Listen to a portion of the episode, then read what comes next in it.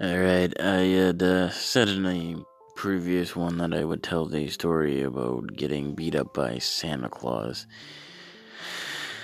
And uh, I will deliver on my promise. It was um, it was a cold winter night. I don't remember what year it was, but uh, it was about three days before Christmas, and Everything was quiet on the street except for all the profanity that we were yelling as we jumped off a 10 foot hill onto snow covered icy pavement.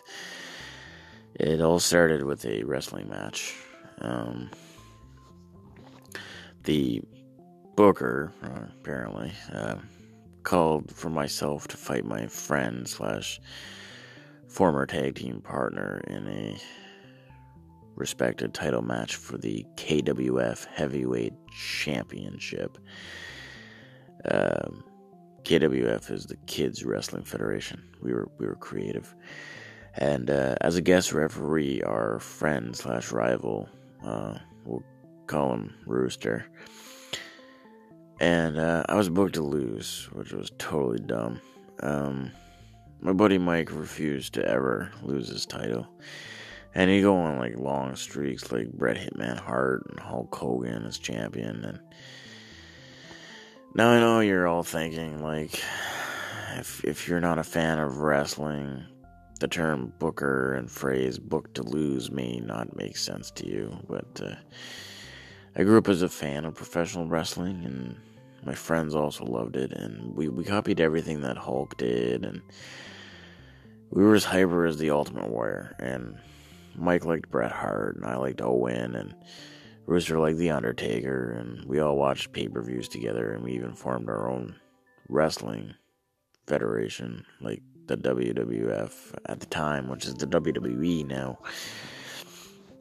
And uh, like I said, we we called it we called it the uh, KWF, and we made uh, cardboard title belts, and we wrestled for them up until like grade nine.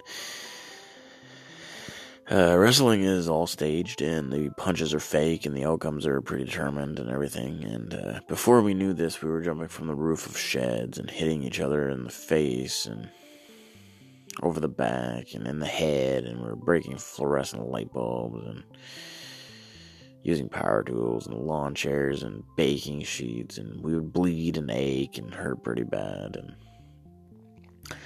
then we saw a TV special called Wrestling's Biggest Secrets Revealed, and by watching this show, we learned about booking outcomes of matches and throwing punches and calling spots and how the wrestlers uh, performed the moves safely and, and everything. And we wanted to be exactly like our favorite wrestlers, so if they faked it, we wanted to also. Um, we, we were far from professionals and we didn't have a cushioned ring, but uh, we did have a lawn or a snow hill that would work just as well. And uh,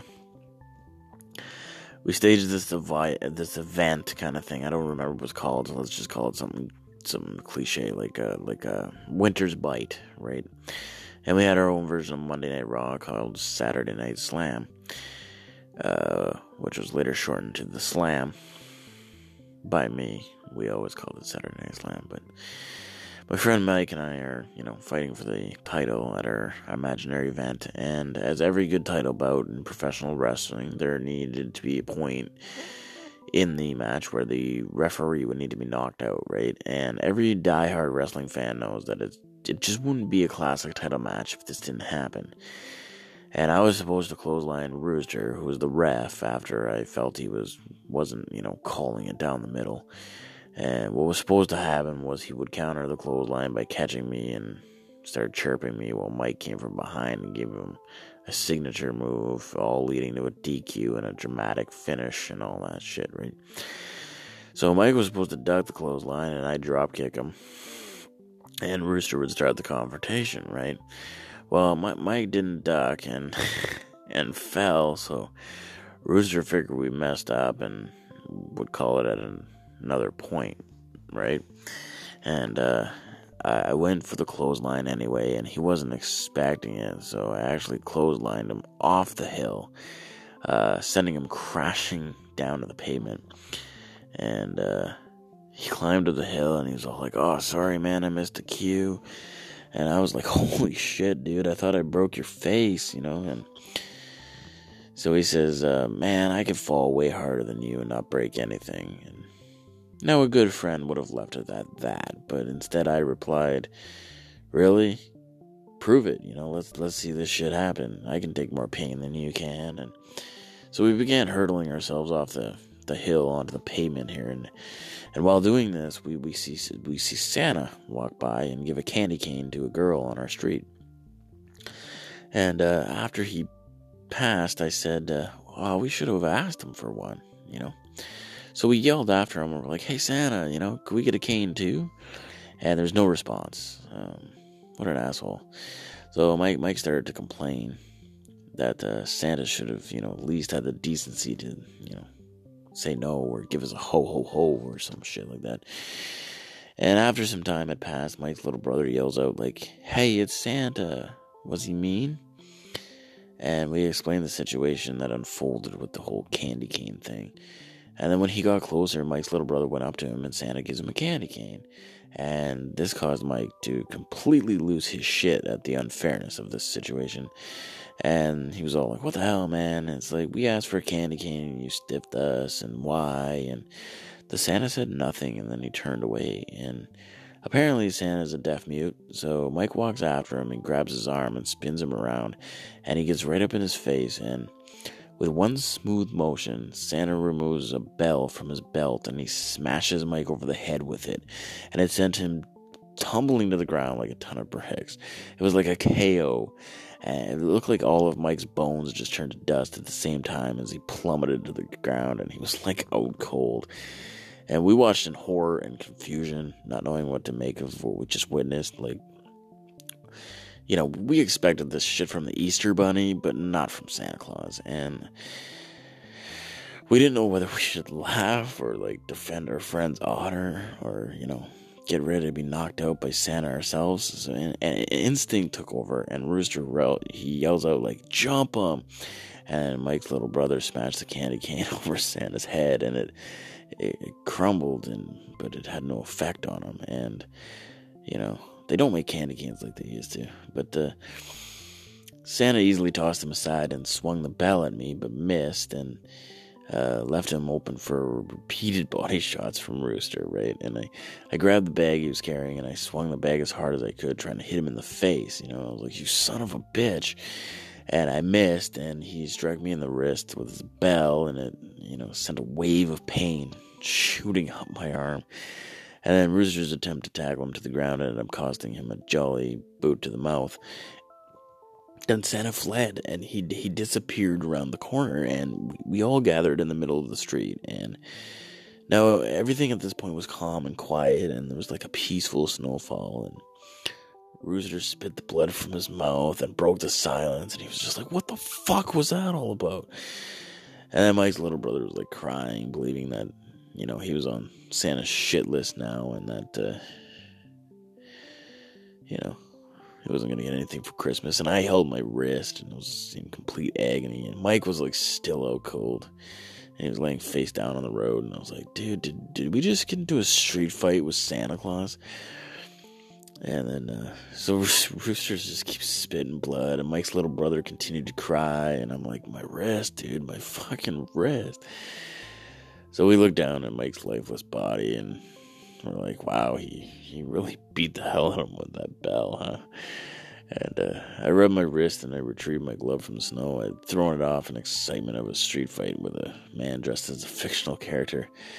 And um, he's like, boo hoo, man, he can't feel really anything. So the sinister grin crosses my face, and I'm like, we got his bag. Let's check and see what's in it. And uh, so Rooster picks up the bag and he's like, "Oh, if elves jump out and beat our asses, I'm gonna be pretty fucking pissed right now."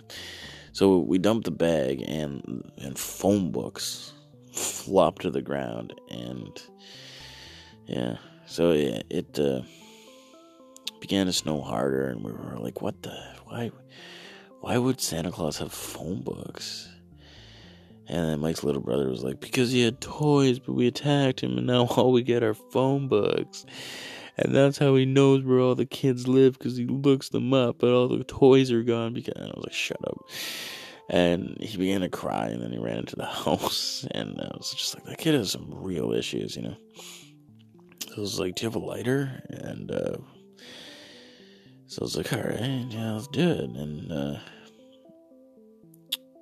Rooster pulls out a lighter, and we gather all the books in a pile, and we set them on fire. And the fire began to roar and lit up the night sky along with the red and blue lights of a cop car. And the officer got out of the cruiser and he told us to put it out. And he noticed Mike was laying on the ground gathering snow. And he was like, What happened to him? And I was like, Oh, he's okay. Santa just decimated him with a bell. He'll be fine. And the cop looked confused, and I can only imagine what was going through his head. I bet something like Santa like Santa Claus? Like, are these kids fucked? Why are they burning phone books in the middle of the street? And why aren't they helping their friend and Santa Claus? Should I arrest these kids for having a street fire without a permit? But Santa Claus? Santa was involved? That would be messed up and unbelievable part of the report. I've... So the cops went back to the car and they were like, get him up and no more fires. But what really happened was we we didn't. Uh, we, we just put them in my wood stove. We did really burn them, but I changed the story for for uh, that part was boring, so I had to make it. Anyway, uh, Mike woke up and you know he's like, "Shit." You know, Santa came and like totally laid his ass out, and he's like, "Oh man, my head hurts," and I'm like it's just your luck, Mike. You get no respect. You know, all you wanted was a candy cane, and you were assaulted by a highly respected make believe guy. And Mike was like, "Oh man, I know." And on Christmas, it's like, know. Um. Anyways, this story is true, and I did exaggerate, and and I added stuff, you know, for entertainment person purposes. But we really did fight Santa Claus, and Mike really did get hit over the melon with his bell. And that night we tried to figure out who the Santa Claus was, and we had to narrow down to pretty much one possible person it could have been. And uh, like years later, I, I, I asked him about it, and we were laughing about it, and he denies it. So we're, I'm pretty sure that we were in a street fight with the real Santa Claus, and ever since that night, Mike has had a headache every 22nd of December.